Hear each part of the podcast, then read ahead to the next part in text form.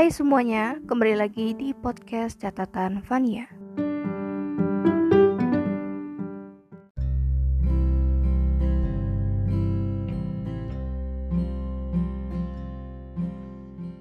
Rumah untuk gelisahmu. Kita berjanji untuk bertemu di kafe selatan stasiun. Tempat biasa kita menghabiskan waktu bersama. Memesan kopi Sumatera lengkap dengan pancake manis, rasa pelukmu. Memindai jalanan lenggang di penghujung sore, lalu menghitung orang-orang yang kalah lotre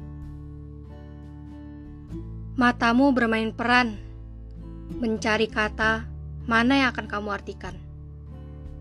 Tidak ada satu dari dua matamu yang sibuk membaca hariku.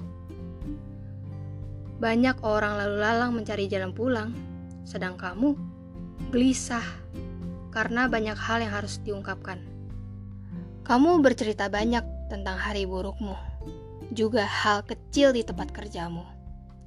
Aku mendengarkan Aku memperhatikan, meski katamu tak kupedulikan. Nyatanya, aku tetap menghiraukan.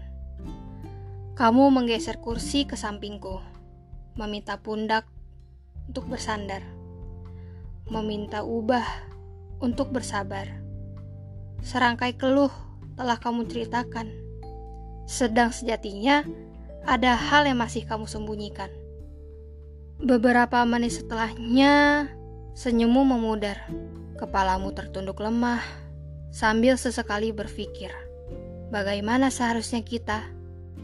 Lalu kamu menyandarkan kening di lutut, beristirahat, karena lelah dituntut. Kamu aman bersamaku, kamu pagi dalam malamku, sebab aku adalah rumah untuk kegelisahanmu. Katamu, Aku sayang kamu. Kataku, semoga kelak juga demikian.